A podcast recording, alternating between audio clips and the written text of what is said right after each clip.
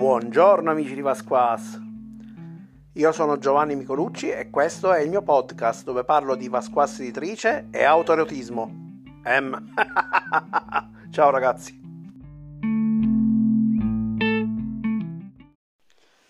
E se volessi scrivere un Powered by Oscura Minaccia?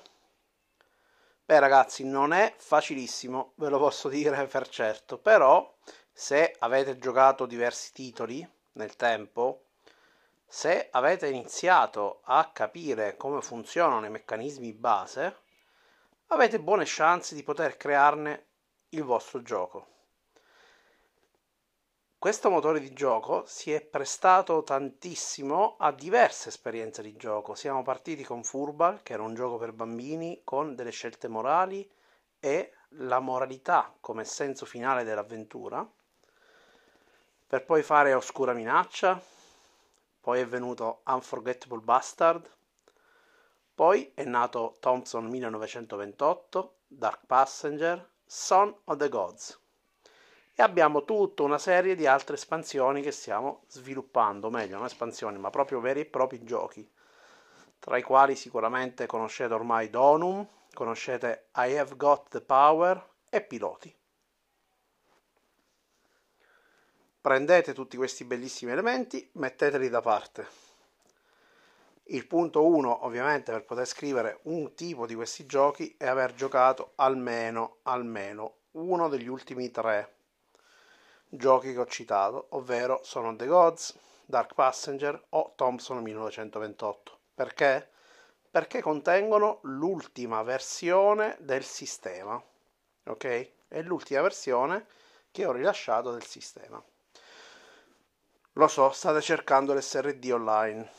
È una cosa che ho pensato di fare, ma non voglio fare un motore che vado a utilizzare sempre allo stesso modo. La mia idea è qualcosa che venga portato avanti, quindi voi scegliete da che edizione partire e da quell'edizione portatela avanti nel modo in cui meglio credete. Però per fare un Powered by Oscura Minaccia ci sono degli elementi che non possono essere rotti o quantomeno. Potete farlo, ma se lo fate dovete essere coscienti che state facendo quel tipo di modifica. Per prima cosa, i primi due paragrafi di tutti i manuali Powered by Oscura Minaccia. Se ne avete visto uno, sicuramente avete visto che parla del ruolo del Game Master e del ruolo dei giocatori. Probabilmente nelle versioni prossime del manuale ci saranno ancora, ma andrò ad aggiungere altri elementi e ad evidenziare alcune frasi che dovranno essere utilizzate di base nel gestire che cosa il vostro personaggio e nel caso del game master il proprio ruolo. Perché quei paragrafi non sono introduttivi su come si gioca di ruolo non sono introduttivi su come fare a giocare. Mm? Sono vere e proprie regole, regole su come dovete approcciare al gioco che vi è prestato a giocare. Sono la base sulla quale si vanno a appoggiare le meccaniche che creano l'esperienza di gioco. Come è fatto il ruolo del Game Master in uh, un Powered by Oscura Minaccia? Il Game Master nel Powered by Oscura Minaccia. Il Game Master ha un ruolo un pochino fluido in questi giochi. Che significa che ha un ruolo un pochino fluido? È il classico Game Master, se vogliamo, che ha il ruolo di eh, raccontare quello che i personaggi vedono, ha il ruolo di definire cosa fanno i personaggi non giocanti e molto spesso lui a creare dei conflitti, ma è fluido. Che significa che se i giocatori sono propositivi, il Game Master dovrà costruire su quanto viene proposto dai personaggi.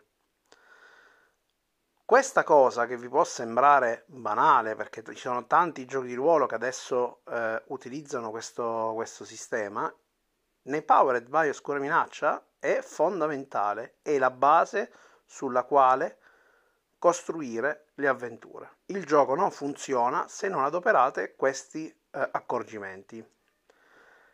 l'indice di che vi fa spostare il ruolo del Game Master è la proiettatività dei giocatori. All'inizio gioco, quando giocherete con un gruppo nuovo che magari ancora non conosce bene un Powered by OM, che cosa farà? Si troverà probabilmente in difficoltà nei vostri confronti perché magari si ritrova a dover interpretare un personaggio nuovo, ci sono ancora pochi elementi, ancora non è ben chiaro fin dove potranno spingersi e qui entrate in gioco voi. Voi cosa dovete fare? Dovete proporre, quindi iniziare voi a proporre qualcosa, iniziare a fare il vostro ruolo, ma lasciare l'ultima parola sempre ai giocatori. Le famose domande che vengono usate dai Powered by Apocalypse, eccetera, eccetera, che ormai sono presenti in molti giochi di ruolo.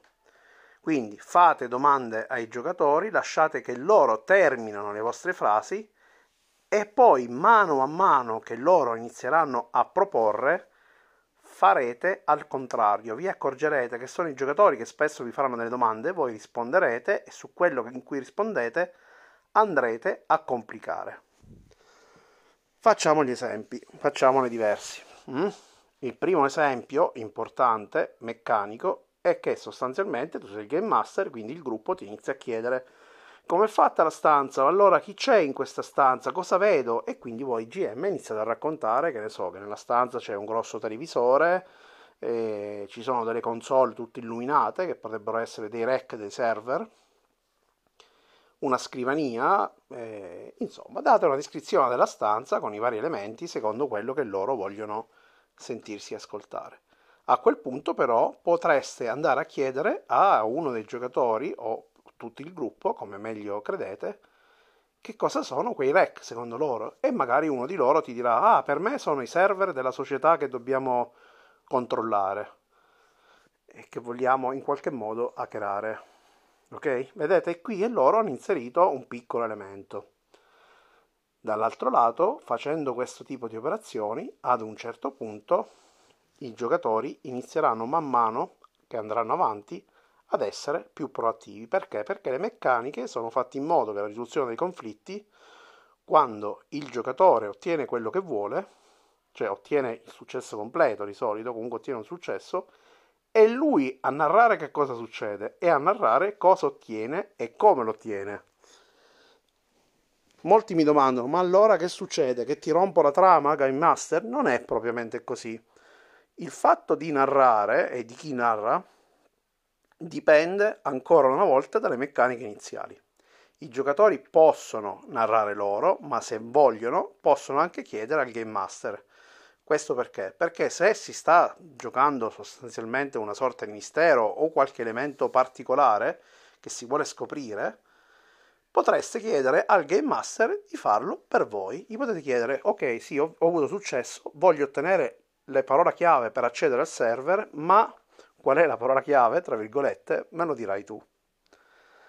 O viceversa, il giocatore dice guarda la parola chiave è drago e a quel punto con la parola chiave drago accedo eh, sul server e faccio quello che voglio fare. Ecco, questo dialogo è fondamentale, non è una cosa normale, è una cosa che va provata, va giocata, va gestita e nel manuale va spiegata. Quindi i primi due capitoli se doveste mai sviluppare un gioco powered by oscura minaccia, li potrete prendere e da lì costruire magari anche con le vostre idee. Vediamo ancora un altro esempio, ancora quello che utilizzo sempre. State scappando da questa casa dove avete bucato i server, vi hanno visto la sicurezza e state scappando uscite fuori, i giocatori narrano quello che vedono e quello che fanno, quindi narrano che ci sono le scale di emergenza e usano quelle, arrivano sotto e sotto c'è parcheggiata una macchina. Macchina che tu GM non avevi pensato mai. Però questo è importantissimo perché il giocatore ti ha appena detto che vuole scappare con la macchina, quindi se tu hai pensato una sparatoria oppure un inseguimento all'interno del palazzo, vuol dire che i giocatori vogliono fare un inseguimento di un altro tipo. Quindi spostate la vostra attenzione sulla macchina fateli andare su quella macchina e poi spostate l'inseguimento, un bel inseguimento in macchina, no? Una figata. Quindi questa è la cosa importante. E che cosa succede se i giocatori iniziano a, tra virgolette, giocare male?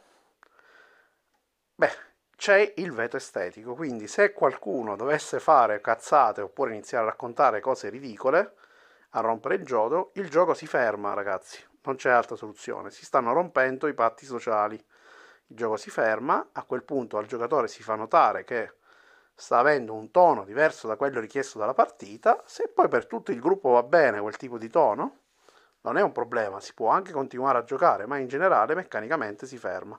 E il veto artistico non è bloccabile. Se un giocatore alza la mano e ti blocca una cosa perché la iscrizione effettivamente è fuori luogo, limitatevi a rinarrarla. Tutto qua. Questo è il primo arco, è il primo arco importante ed è la base sulla quale tutte le meccaniche di questi tipi di giochi vengono costruite e create. Se non avete capito questo meccanismo, non giocherete mai bene a un Powered by Oscura Minaccia. Purtroppo questo è l'errore principale che vedo fare quasi sempre sui miei giochi, anche se in Son of the Gods, Dark Passenger e Thompson 1928 l'errore si fa molto meno perché quel paragrafo iniziale è migliorato e qualcuno lo ha letto, capendolo fino in fondo. A questo punto i manuali di Power by Oscura Minaccia iniziano con il setup del gioco. Abbiamo capito come funzioneranno i ruoli di giocatori e GM, abbiamo capito il concetto di questo ruolo fluido, del fatto che le informazioni vengono introdotte anche su ambiti non propriamente di solito dei giocatori, quindi il giocatore può inserire elementi di ambientazione. E adesso iniziamo a capire il setup. I giochi powered by Oscura Minaccia non hanno un'ambientazione specifica. Perché? Perché la mia idea era far capire che questo gioco spinge un'esperienza di gioco specifica. Quando creai il mio fantasy, che adesso si chiama Scuola Minaccia, fu un errore perché in effetti l'ambientazione non aveva peso, non era quello che veniva giocato. Potevate giocare un cyberpunk con la stessa esperienza di gioco di Oscura Minaccia senza alcun tipo di problemi. Purché si parli di eroi, hm? di eroi che sono costretti a partire e a lasciare qualcosa indietro, ecco, comunque potrete giocare il vostro mondo, la vostra ambientazione. Questo è un elemento importante, è un elemento che io cerco di portare avanti, però questo non significa che voi dobbiate per forza fare un'ambientazione di questo genere. Se volete potete creare un'ambientazione legata all'esperienza di gioco che state, state giocando e proporre questa. Non è un grave problema. L'unica cosa, ricordatevi che nel gioco i giocatori hanno parecchio potere decisionale, ciò significa che se inizierete a inserire un'ambientazione più specifica, più dettagliata, dovrete poi rendere evidente, è proprio un bel paragrafo aggiuntivo, sul veto estetico, su come praticamente introdurlo, su come bloccarlo, come vi ho spiegato nelle, vostre, nelle pagine precedenti, in modo che non si esca fuori tema. Ok? Detta questa cosa sul setup, abbiamo capito che nel gioco si pennella il mondo. È un paragrafetto di solito, ma il senso è proprio quello, è che è talmente facile che poi emerga dal gioco che non serve definire tantissimo.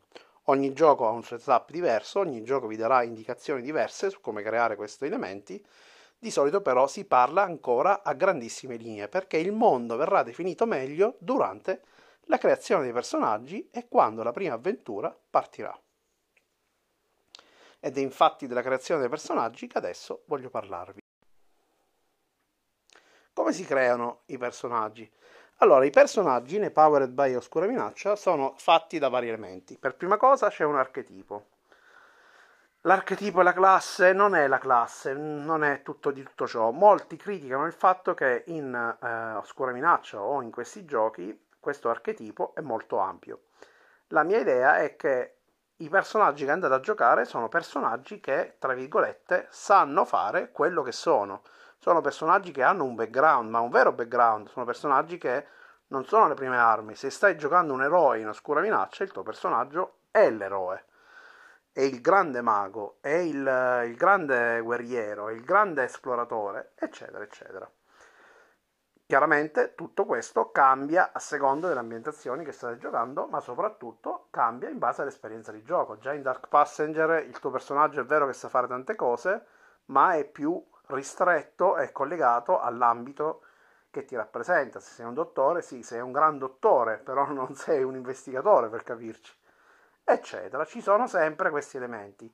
La creazione degli archetipi però va fatta con le stesse indicazioni. Cercate di creare non una semplice descrizione di quello che lui sa fare, perché di base il giocatore su quelle informazioni che sono all'interno dell'archetipo andrà a costruire quello che può fare nei suoi personaggi. L'archetipo nel nuovi Powered by Oscura Minaccia è stato esteso, quindi oltre ad avere la descrizione che avevate anche prima, avrete quattro elementi che descrivono eh, sì, quattro elementi che descrivono ancora meglio come si comporta il vostro, il vostro archetipo in date situazioni. Vi do degli esempi per farvi capire, ad esempio come ve la cavate a livello sociale, come ve la cavate a livello di conoscenza, come ve la cavate a livello di eh, fisicità, come ve la cavate a livello di percezione. Mm? Sono, non sono caratteristiche, non sono come negli altri, giochi, negli altri giochi, ma ti dicono come approcciarti in gioco in quegli ambiti. Questa cosa, questa novità la troverete su Donum, chiaramente, ma in generale nella descrizione dell'archetipo cercate di far capire come quell'archetipo se la caverebbe in queste situazioni, cosa andrebbe ad utilizzare. Perché? Perché di base poi i giocatori su questi elementi costruiranno le loro azioni, quello che andranno a cercare di ottenere. Il secondo elemento che compone il personaggio sono i tratti. I tratti vanno a specializzare il vostro archetipo, ma anche il vostro personaggio. Da quale punto di vista? Sono indicatori di non di capacità di quello che sapete fare. L'errore più grande che fanno in Oscura Minaccia è comunque ancora possibile, ma in Unforgettable Bastard in poi è che cercano di modificare le abilità per dargli delle capacità fisiche o anche mentali, ma comunque capacità molto specifiche. Ad esempio, usare la spada laser. Non va bene, ragazzi. I tratti nei Powered by Oscura Minaccia sono situazionali. Ti devono dire come ti comporteresti all'interno di una situazione, in che modo, a livello di carattere, anche di capacità, ma sempre situazionali. So sempre come trovare la via d'uscita. Questo è un tratto perfetto. Come tu poi trovi la tua via d'uscita? Lo dici tu, se il mio archetipo è che non lo so, mi dà il potere dell'invisibilità, io per, per uscire dalla via d'uscita divento invisibile e me ne vado. Se un altro, per esempio, coraggio da vendere, quindi quando ci sono le questioni di difficoltà, mi trovo in difficoltà, io comunque ho un coraggio da vendere, quindi mi lancio contro anche qualcosa di molto più grande di me ma poi il come lo affronti, il come lo fai, prendi ispirazione dal tuo archetipo, da quello che ti dà, se tu sei il super guerriero che combatte con la spada laser, utilizzerai la spada laser. Ma non mi interessa la tua abilità nell'utilizzare la spada laser, mi interessa il fatto che tu abbia messo in gioco il coraggio da vendere. Se fate il personaggio così, ovviamente il gioco funziona. Questo non è un qualcosa che è stato fatto a caso, le situazioni che si chiedono nei Powered by Oscura Minaccia sono veramente diverse. Ok? Sono veramente diverse. Se fosse basato sulle abilità, come avviene normalmente in qualsiasi altro gioco di ruolo, normalmente diciamo in quello solito, che cosa succede? Che il tuo personaggio in alcune situazioni potrebbe non servire a niente. Perché magari tu c'hai l'abilità per smontare i mobili, ma state facendo delle scene in cui state saltando fra fra le cime degli alberi. Mm? Chiaro che poi uno che ha parecchia inventiva dice ok, con i cacciaviti modifico e faccio le pedane per camminare fra un albero e l'altro, però non è così sempre, l'avrete capito. Invece, se tu hai coraggio da vendere, fra un, fra un, albero e l'altro ci salti. Se stai scappando da una situazione e tu mi dici che salti fra un albero e l'altro, lo fai. Vedete qual è la differenza fondamentale? È importantissimo. Quindi quando andrete a creare la vostra lista dei tratti, prendete quelli di uno dei manuali che avete, vi consiglio ovviamente di partire o da Thompson, da Dark Passenger, o da Son of the Gods, e da quelli costruite la vostra lista di tratti specifici per il vostro gioco, prendendone alcuni di quelli che già ci sono e modificandone altri. Feel free to food. siete liberi di farlo, eh? Mm. Ancora sulla creazione del personaggio, elemento centrale e fondamentale è la parte legata ai legami. Non si chiamano sempre legami, si chiamano sentimenti, lo chiamano in modo diverso, ogni gioco lo cambia, ma il legame è il motore base fondamentale, innovativo dei Powered by Oscura Minaccia. Come funzionano i legami non è facilissimo da spiegarlo dal punto di vista di come spingono le meccaniche, perché cambia di gioco in gioco. Mm? Facciamo degli esempi. In Oscura Minaccia hai due legami, presente e passato.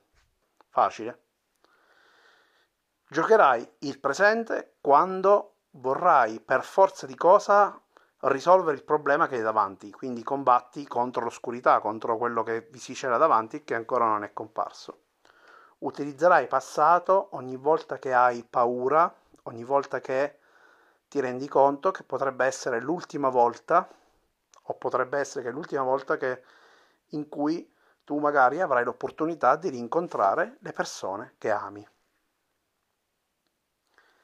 In Unforgettable Bastard i legami, presente e passato, si ripetono, ma hanno un senso completamente diverso. Il presente è quello che vuoi ottenere in quel momento.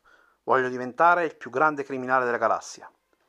Il passato è il passato che ti insegue, è qualcosa che ti corre dietro, è qualcosa che ti dà la caccia, ti annusa e in alcune situazioni tu lo metterai in gioco perché hai paura che quel passato ti venga addosso.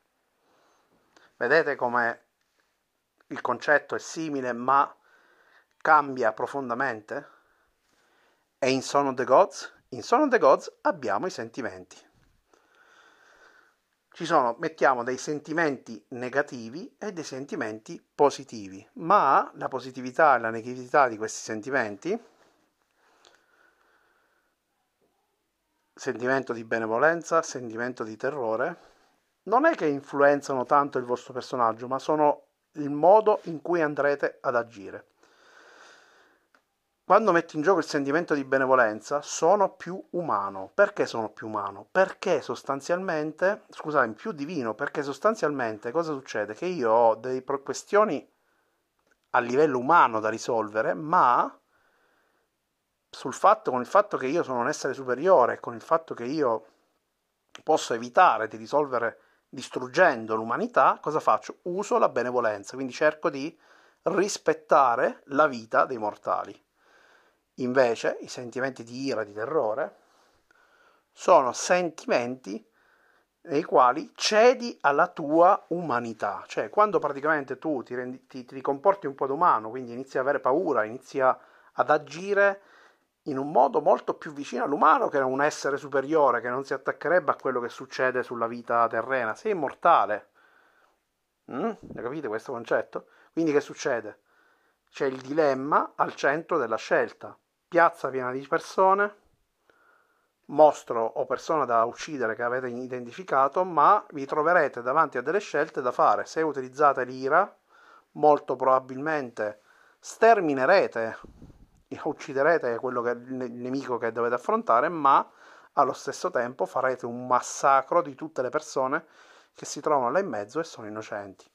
Utilizzando benevolenza, invece, molto probabilmente per evitare di uccidere le persone che sono nel mezzo, vi ritroverete a eh, agire con più delicatezza e magari il vostro nemico che stavate cercando da tanto tempo vi sfuggirà. Posso farvi ancora tanti esempi su tutti i giochi di cui abbiamo parlato, su Dark Passenger, dove c'è luce e oscurità. Luce vi attacca alla vostra vita normale, tentativo di ottenere una vita normale, oscurità è il vostro oscuro passeggero che vi parla e vi chiama e vi, vi fa risvegliare la vostra natura. Voi sarete più forti quando giocherete l'oscurità, sarete più deboli quando cercate di comportarvi per quello che non siete. È atroce questa cosa, è bellissima. Oppure in Thompson che è timore e rispetto. Il rispetto si ottiene sempre, non sono dei stinghi di santi, però il rispetto lo ottieni sul fatto che magari te la prendi solo con la tua preda e non te la prendi pure con i malcapitati. Invece il terrore è quando sei un pazzo entri in un locale per ammazzare chi devi ammazzare, ammazzi tutte le persone che stanno nella piazza.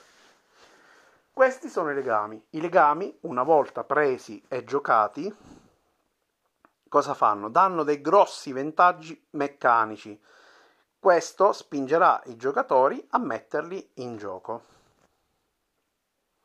Negli ultimi Powered by Oscura Minaccia, per risolvere il problema del concetto di vincere o perdere, che affligge Oscura Minaccia e Unforgettable Bastard, ho fatto in modo che i poteri, cioè scusatemi, il, i legami non abbiano esattamente lo stesso valore o comunque spingono sempre ad ottenere qualcosa. Che diavolo sto dicendo? Ecco ragazzi, questa è la parte interessante da spiegare. Spieghiamo Oscura Minaccia prima e poi vi faccio capire come funzionano i nuovi, dove comunque capirete immediatamente qual è stato il grande cambiamento. Oscura Minaccia mh, mm, ha il grande problema che presente e passato entrambi danno un successo automatico, che è un vantaggio. Il vantaggio è lo stesso. Ehi, tu che mi ascolti e stai dicendo ma no, ma io non giocherei così, c'è molta probabilità che lo faresti. Non gioca- non, sono pochi quelli che riescono a capire che devono giocare non cercando di vincere o perdere, è insito dentro il nostro cuoricino la paura di fare brutta figura con gli altri giocatori, ci sono tanti fattori che abbiamo analizzato e ho studiato.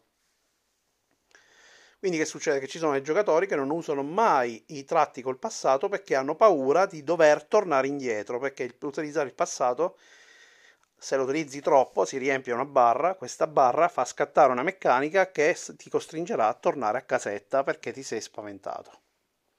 Mm? Questo fatto di tornare indietro e perdere il personaggio fa andare in pazzia qualsiasi giocatore. Per quanto poi è in realtà quel, il bello della storia, cioè succederà questa cosa, ma non succede mai, e questo ve lo posso assicurare, perché è stato il gioco a farvelo fare. Avverrà quando voi deciderete di tornare indietro.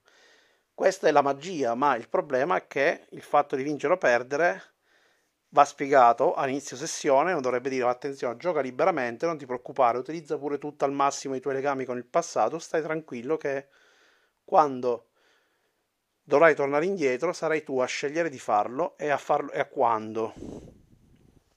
Ok? Però il problema ci sta. Nei nuovi le barre sono state leggermente modificate, queste barre che si riempiono per il presente o il passato, adesso si chiamano in un altro modo o ce n'è una sola, eccetera, eccetera. Perché è cambiato? Perché in Oscura Minaccia, dove c'è il problema che il personaggio utilizzando l'oscurità, e qui è proprio evidente la soluzione, dove c'è il problema che l'oscurità ti porta ad abbandonare il tuo personaggio perché diventerai il prossimo serial killer, e allora dirai non lo utilizza nessuno perché ha paura di vincere o perdere. E no, lo utilizza perché utilizzare l'oscurità, ve l'ho spiegato prima, se l'avete notato bene, se mi avete ascoltato, vi porterà ad essere più efficaci. Quindi ci saranno delle situazioni in cui sceglierete di mettere in gioco la vostra oscurità, la vostra capacità di dare la caccia ad altri serial killer con le, stesse, con le loro stesse armi e vi spingerà forte a fare questa cosa, sarete tentati forti a fare questa cosa e lo utilizzerete perché volete prendere l'altro e quindi farete la scelta morale di prenderlo e nel farlo inizierete a accedere man mano all'oscuro che è in voi. Il concetto di vincere o perdere è finito, non c'è più. Perché utilizzare invece l'altra barra che è quella della luce che vi ancora la vita vi renderà più deboli e umani, tra virgolette. In Thompson 1928 la gestione è ancora diversa, c'è il concetto di timore e, e, e il concetto di... Eh, non mi ricordo la parola, però ci siamo capiti, è il rispetto, scusate. Il rispetto, se riempite la barra, entrambi danno vantaggi. E voi lo direte, cacchio, allora è uguale a scuro minaccia. Non è uguale a scuro minaccia, perché il rispetto comunque se lo riempite vi porterà a scontrarvi con i boss della città. Se invece riempite il timore, probabilmente avete fatto tante di quelle stronzate durante il vostro cammino, lo so, ho dato una parolaccia, durante il vostro cammino, che alla fine di tutto il percorso verrete arrestati. Entrambe le barre portano a un finale negativo, però utilizzarlo vi darà dei vantaggi. Quindi succederà che comunque in alcune situazioni le metterete in gioco. Chiaramente non finisce qui, c'è un'altra meccanica fondamentale che vi sto per, per, per raccontare. E il terzo e ultimo esempio che vi posso fare è su Son of the Gods, dove a seconda della via che avete scelto, se per esempio avete scelto di ambire al, a diventare una divinità, il senso dei legami cambia. Quindi se volete diventare una divinità e per diventare una divinità dovreste cercare quanto più di ottenere benevolenza, ma non è vero perché anche il timore ti porterà a diventare una divinità, anche l'ira ti porterà a diventare una divinità, cambierà il modo in cui siete venerati. Vedete, quindi non c'è un vero vincere e perdere e quindi i legami funzionano bene. I prossimi giochi che dovete sviluppare devono sfruttare questi concetti che vi ho dato. Questi concetti permettono di creare una serie infinita di storie. Facciamo un esempio. I have got the power. Mai parlato finora, no? Lo progettiamo insieme adesso. Da grandi poteri derivano grandi responsabilità. Come li creeresti i legami? Quindi se stiamo parlando praticamente di, eh, di superpoteri, e vedrete quanto è facile, vedrete quanto è facile. È chiaro che potremmo giocare, a seconda dell'esperienza di gioco che abbiamo scelto, scegliere meglio come caratterizzare i legami. Se l'esperienza di gioco è il supereroe che magari deve scegliere se diventare supereroe oppure e quindi abbandonare la sua vita privata per preservare le persone che gli erano legate prima che lui lo fosse diventato, prima che nascesse la minaccia, vedete la scelta potrebbe essere fra questi due fattori, quindi i legami vanno creati su questi due elementi. Un altro concetto interessante è per esempio quello che c'è in Dono, dove c'è luce e oscurità, ma questa luce e oscurità riempire quella barra utilizzando quei legami, quindi utilizzando la magia oscura o la magia di luce, che non è magia oscura quella che fa male e quella di luce quella, che no, quella buona, è semplicemente il modo in cui utilizzare la magia in cui farete delle scelte a livello di destino, a livello di legami quindi, ma l'utilizzare questi legami, utilizzare questi, questi poteri vi porterà a sbloccare che cosa? Sbloccare elementi di gioco. Nell'oscurità scoprirete dei segreti inerrabili, nella luce scoprirete dei segreti di altro tipo, ok? Magari rafforzerete il legame con qualcuno, ci sono degli elementi di differenza. Vedete come i legami cambiano a seconda dell'esperienza di gioco e che con questo sistema potete ottenere questi risultati in modo facile, diretto, i, per, i giocatori li impareranno subito a utilizzare e capiranno subito cosa possono ottenere. Soprattutto non c'è più il dannato problema di oscura minaccia di Unforgettable Buster dove si aveva la paura di vincere o perdere, perché hanno un senso leggermente diverso, sono dei trucchi perché in realtà anche nell'altri non si vince e non si perde, però vedete, cambiandogli il senso, cambiando il modo in cui debbono essere approcciati, vi ho dato tanti esempi, è facile crearli. Ovviamente tutto dipenderà dall'esperienza di gioco che volete ottenere. Non stiamo parlando di ambientazione, non abbiamo mai detto niente di ambientazione in questo momento, ci avete fatto caso, no? È esperienza di gioco. Un altro elemento importantissimo è quello dell'oggetto speciale, che però non è presente su tutti i Powered by Oscura Minaccia. Quando va introdotto l'oggetto speciale? Va introdotto quando nel gioco può essere importante o fondamentale che ci sia qualcosa di rappresentativo per il vostro personaggio. Che significa qualcosa di rappresentativo? È che nei giochi Powered by Oscura Minaccia non c'è mai l'equipaggiamento. I giocatori hanno sempre tutto quello che gli può servire, soprattutto se è legato al loro al loro tipo di eh, archetipo. Quindi se tu hai scelto il super guerriero e mi dici che cacci un pugnale dal braccio perché ce l'avevi nascosto lì, ce l'hai, lo cacci da lì e lo utilizzi. Tanto ricordatevi che non sono le abilità quelle che, quelle che vi faranno affrontare un, una, un dato eh, eh, conflitto, ma le situazioni e i vostri tratti che vi permettono di agire in quel tipo di situazione. Però detta questa cosa è fondamentale capire che questo oggetto speciale, se ci sta, va caratterizzato. Si può caratterizzare in vari modi, può dare un vantaggio meccanico, di solito far rilanciare un dado da un dado aggiuntivo, dipende da, da quello che volete ottenere. E ad esempio, normalmente far rilanciare un dado, in Son of the Gods invece è molto sviluppato. Perché si è molto sviluppato? Perché ha senso, ha senso il fatto che ci sia un oggetto che può rappresentare il vostro personaggio, per esempio il tridente di Nettuno che vi è stato donato, ma anche qualcosa di meno vistoso, ma che comunque possa aiutarvi ad esprimere i vostri poteri. Sull'oggetto speciale potrete andare a descrivere con più dettaglio alcuni dei vostri poteri, qualcosa che riuscite a fare meglio. Oggetto speciale che però ha anche altre funzioni, vi permetterà per esempio di essere sacrificato in alcune condizioni per non farvi subire delle conseguenze. È un oggetto speciale un pochino più particolare. In oscura minaccia, per esempio, poteva essere una spada, ma poteva essere anche la, eh, il ritratto oppure qualcosa che vi è stato intagliato nel legno dai vostri figli e che vi portate dietro e che quando stringete forte fra le mani vi dà sicurezza per andare avanti e affrontare il nemico. Questo è un po' il concetto dell'oggetto speciale. Fatto questo elemento, il personaggio va descritto e come va descritto? Descrivendo il vostro archetipo, andando a dare elementi che giustificano il vostro coraggio da vendere, le vostre capacità nel scappare, giustificano il vostro oggetto speciale, giustificano i vostri legami e il vostro personaggio ne verrà fuori. In tutte queste fasi di cui abbiamo parlato, rimane come tema fondamentale e base che sotto state anche pennellando il mondo, avete sicuramente introdotto dei personaggi, avete sicuramente introdotto delle situazioni, avete introdotto delle locazioni, l'avrete fatto parlando del vostro personaggio.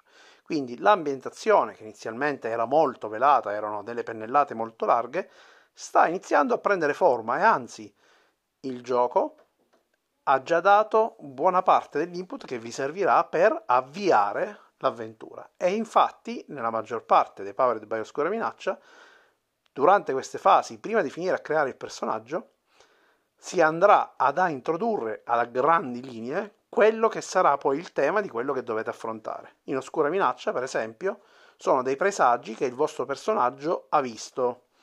A che serve questa, questa meccanica? Di solito si fa prima dei legami. Perché? Perché in Oscura Minaccia, per scrivere legami col presente, dovete sapere verso cosa state andando, comunque capire che state partendo verso qualcosa.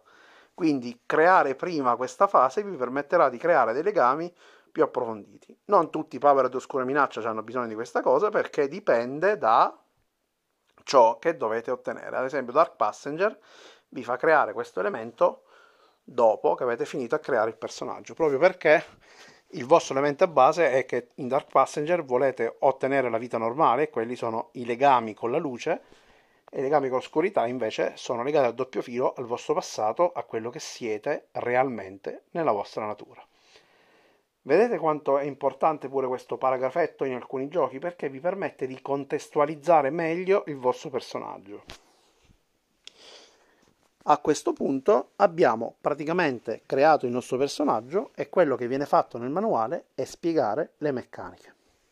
Le meccaniche degli ultimi Powered Bioscore Minaccia sono basate sempre sui D6 e utilizza un nuovo sistema a livello di successo, cioè un livello di successo completo, un successo parziale, ma è parziale se il GM paga qualcosa per, per raggiungere questa parzialità, poi c'è l'insuccesso parziale e il fallimento completo cambia di gioco in gioco, quindi non è detto che il, i gradi siano proprio uguali tra tutti i giochi, in generale di solito il 6 è il successo completo, l'1 è l'insuccesso completo e nel mezzo ci sono 2 e 3 insuccesso parziale, 4 e 5 successo parziale.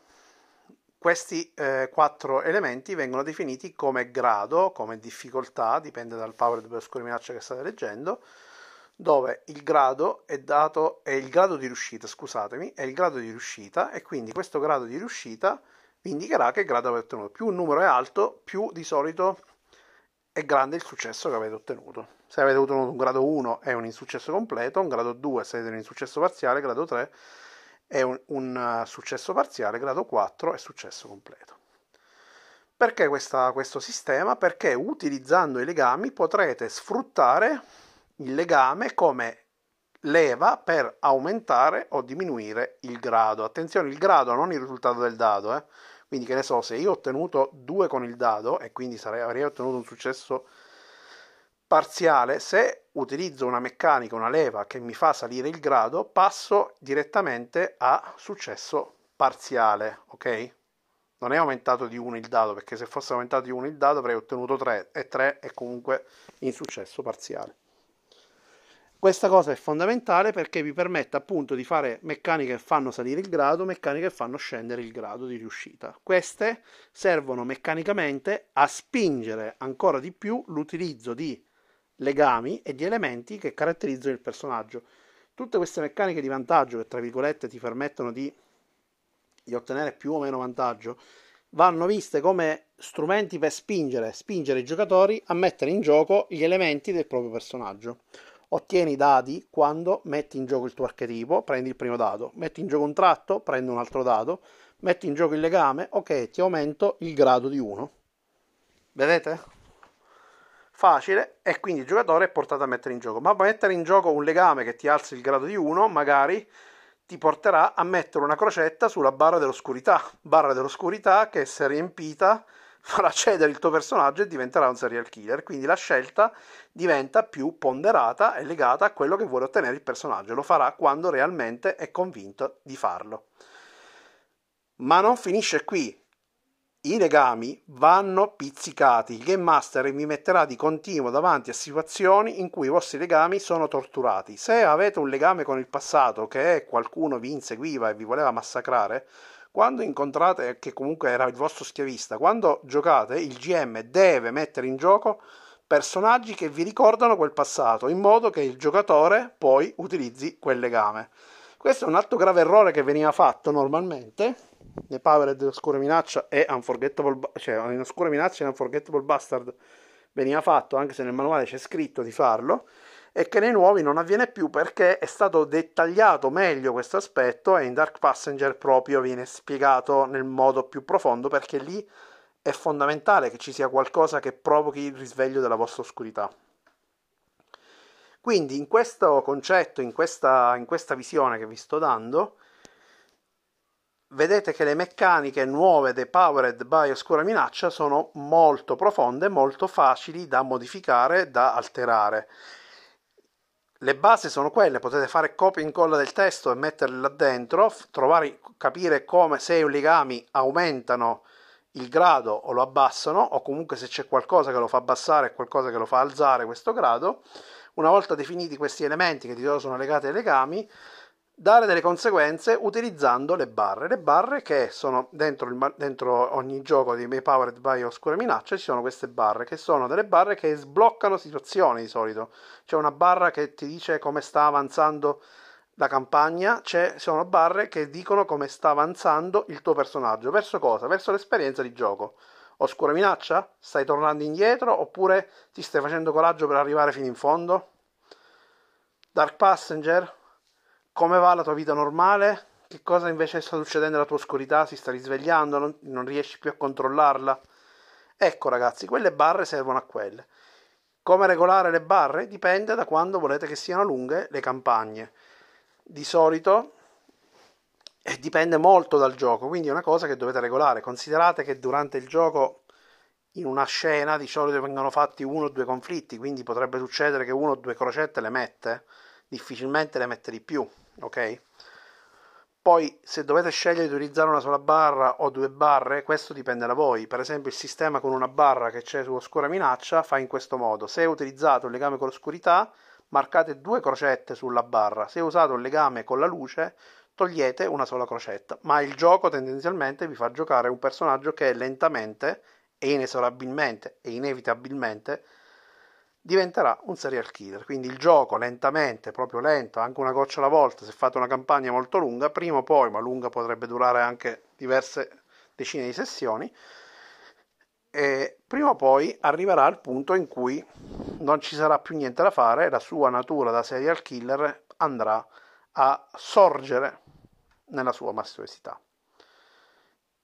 E come è importante questa gestione delle barre? Beh, è molto importante perché a livello meccanico è quello che spinge il gioco. Per esempio, in Son of the Gods ci sono le barre per l'impresa personale e poi ci sono le barre legate a venerazione e timore. Venerazione, l'abbiamo detto, è quando le, i, i, le persone ti venerano, quindi non, non, hanno paura di te, ma ti stimano per quello che tu stai facendo per l'umanità e quindi usato sempre sentimenti di benevolenza. E poi c'hai l'altra che invece è proprio il timore. Comunque ti venerano da un altro punto di vista, però ti venerano perché hanno paura di te, hanno terrore di quello che tu potresti fare nei tuoi confronti. Sei una divinità, tra virgolette, malvagia.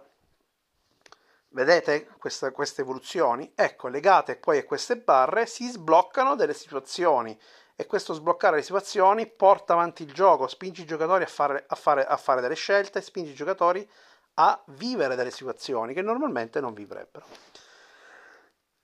Le meccaniche quindi sono facili, dovete aver giocato uno di questi giochi per, per, per, capire come funzionano, ma sono semplicissime, vi ho detto, utilizzate l'archetipo prendete un dado, utilizzate un tratto prendete un dado, se ne usate altri 10 di archetipi comunque ne prendete uno solo di dado, quindi ne lanciate al massimo due, e poi con i legami si va a aumentare e abbassare il grado, l'oggetto speciale permette di rilanciare un dado, eccetera. Ci sono varie altre sfrecciature che potete andare a gestire voi a seconda di come volete bilanciare il gioco, ma potreste prendere un motore di un gioco che vi è piaciuto e utilizzarlo tranquillamente.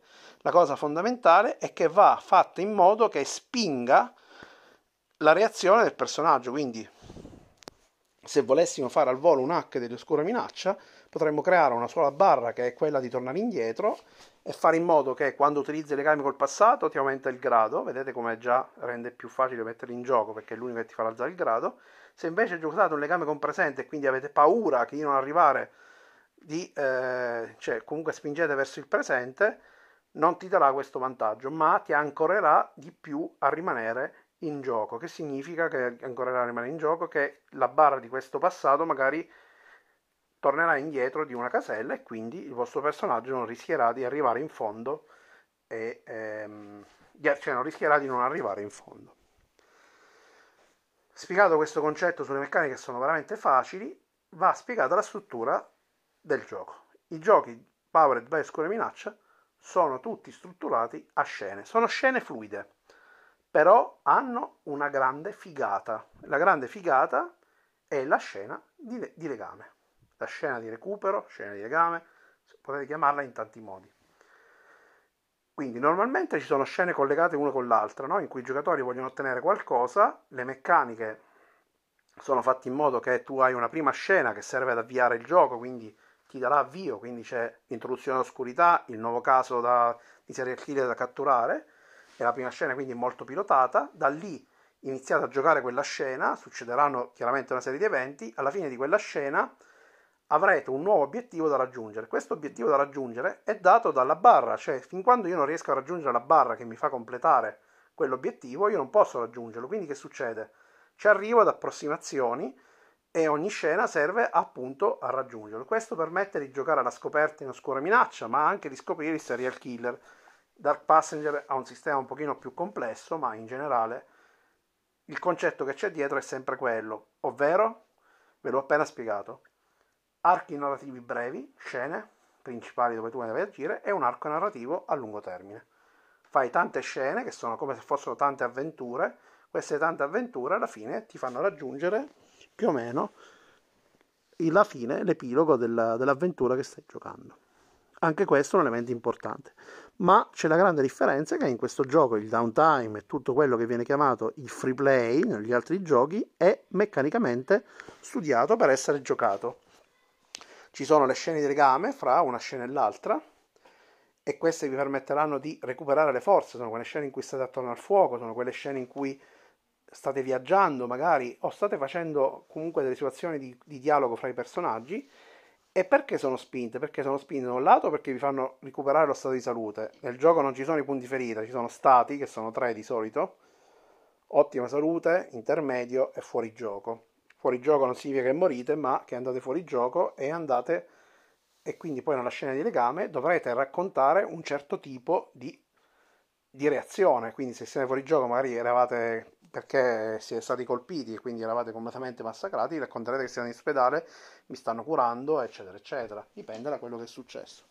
Quindi la scena di legame ha la funzionalità principale intanto di farvi recuperare lo stato e vi farà narrare delle scene in cui recupererete lo stato, racconterete come lo curate, come lo aiutate, o fate la magia, oppure gli cucinate qualcosa per farlo riprendere perché magari è giù per quello che è successo e poi ci sta la parte eh, in cui praticamente si mettono in gioco i legami, in cui non è che parlerete di questi legami perché vi viene voglia la mattina, vi svegliate e dice ok oggi lo voglio fare. No, meccanicamente l'unico modo per sbloccare un legame è metterli in gioco.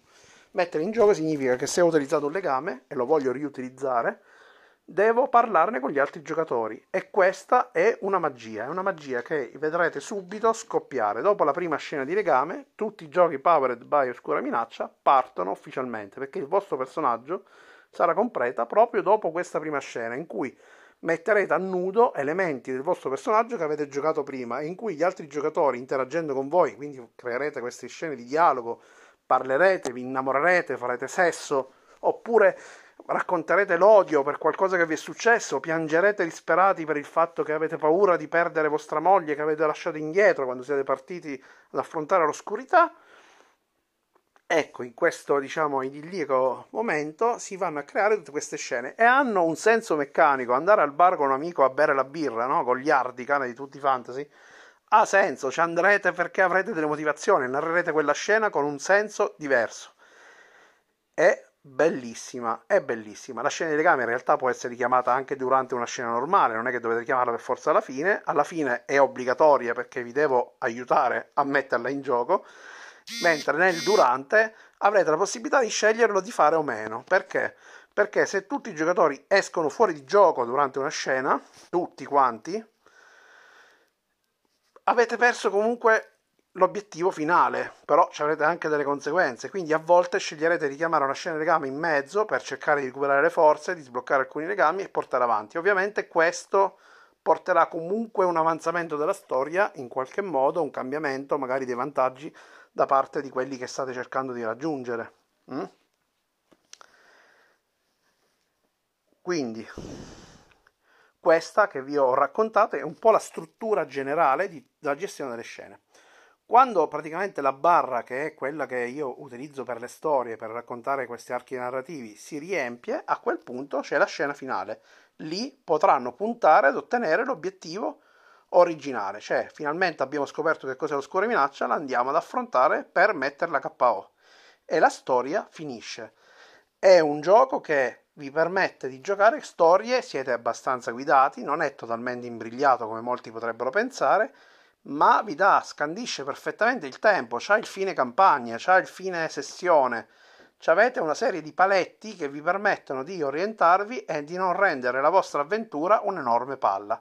C'è stato qualcuno che mi ha detto che Powered by Oscure Minaccia non spingono. Beh, è stato giocato male. Colpa loro? Non è colpa loro, vuol dire che nel manuale alcuni elementi non sono spiegati benissimo. Ma negli ultimi sono The Gods, Thompson 1928 e, e Dark Passenger, vi assicuro che è tutto spiegato al meglio, al meglio totale.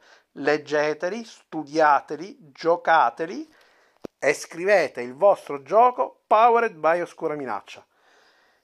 Verrà fuori qualcosa di sicuramente carino, sicuramente avrete tante idee, sicuramente ve ne, ve ne verranno altre, avendomi ascoltato. Provateci, iniziateci a ragionare e se avete trovato un'esperienza di gioco particolare, diversa da quelle che vi ho raccontato e che mi volete proporre, scrivetemi perché io potrei decidere di pubblicarla. Ci sto pensando, possiamo anche collaborare per scrivere insieme, possiamo fare un sacco di cose. Sono aperto ad ascoltarvi, ma chiaramente per farlo, ragazzi, dovete aver giocato almeno uno di questi giochi, almeno uno, mh, mm, per permettervi di poterlo fare altrimenti è davvero davvero difficile che possiate riuscirci. Io ragazzi vi auguro come sempre una splendida giornata, era tanto che non ci sentivamo, è un periodo in cui sto lavorando da matti, sono felicissimo di, di lavorare, sto giocando un pochino meno, sono felice però perché Everyone Must Die è bellissimo, è venuto fuori eh, qualcosa a cui tengo in modo particolare. Sono altrettanto eh, contento e felice di quello che sta succedendo in Vasquas. Sta per uscire sitcom che passione in formato cartaceo. Ragazzi, compratelo, è uno sconto, non so come spiegarvelo. Fatevi due conti, lo capirete. Vi portate a casa, per esempio, apprendisti eroi a pochissimi soldi e la stessa cosa vale per qualsiasi altro gioco che vi venga in mente, anche Dark Passenger o gli altri, è uno sconto che vi ho fatto, è un regalo. E oltre a tutto questo, in questo bel pacchetto di pentole ho fatto la pubblicità che scherzava su Vanna Marchi, o il baffo. Comprate, incluso nel vostro manuale troverete un grosso set di pentole, ecco, finisco di dire stupidaggini, prendetelo, quindi se volete prenderlo, sta arrivando, qualcuno ha già approfittato, le copie stanno finendo velocemente e eh, portatevi a casa un pezzo di Vasquas. Potrebbe essere l'occasione per prendere uno dei Powered by Scure Minaccia e scrivere un gioco con questo splendido motore. Ragazzi, io, lo ripeto un'altra volta, vi auguro una bellissima settimana. Ritornerò a parlare del corso, questa è una lezione del corso, anche se ho parlato dei Powered by Square Minaccia perché ho spiegato le meccaniche, parleremo di come ho fatto l'hack di Final Girl, come ho reso un gioco che secondo me non spingeva da nessuna parte, è un gioco profondo e che ha dei risultati pazzeschi. Un bacio, ciao ragazzi!